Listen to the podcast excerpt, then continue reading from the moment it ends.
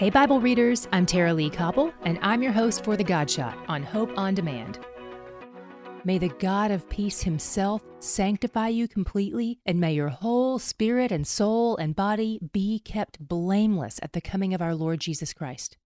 He who calls you is faithful. He will surely do it. 1 Thessalonians 5 23 through 24. Have you ever felt disappointed in yourself? Are you still so far from being who you hoped you'd be? Did you know that God isn't disappointed in you? He has no unmet expectations of you. You're exactly where He knew you would be right in this moment, sin and all. That struggle you can't seem to overcome, He's with you in it.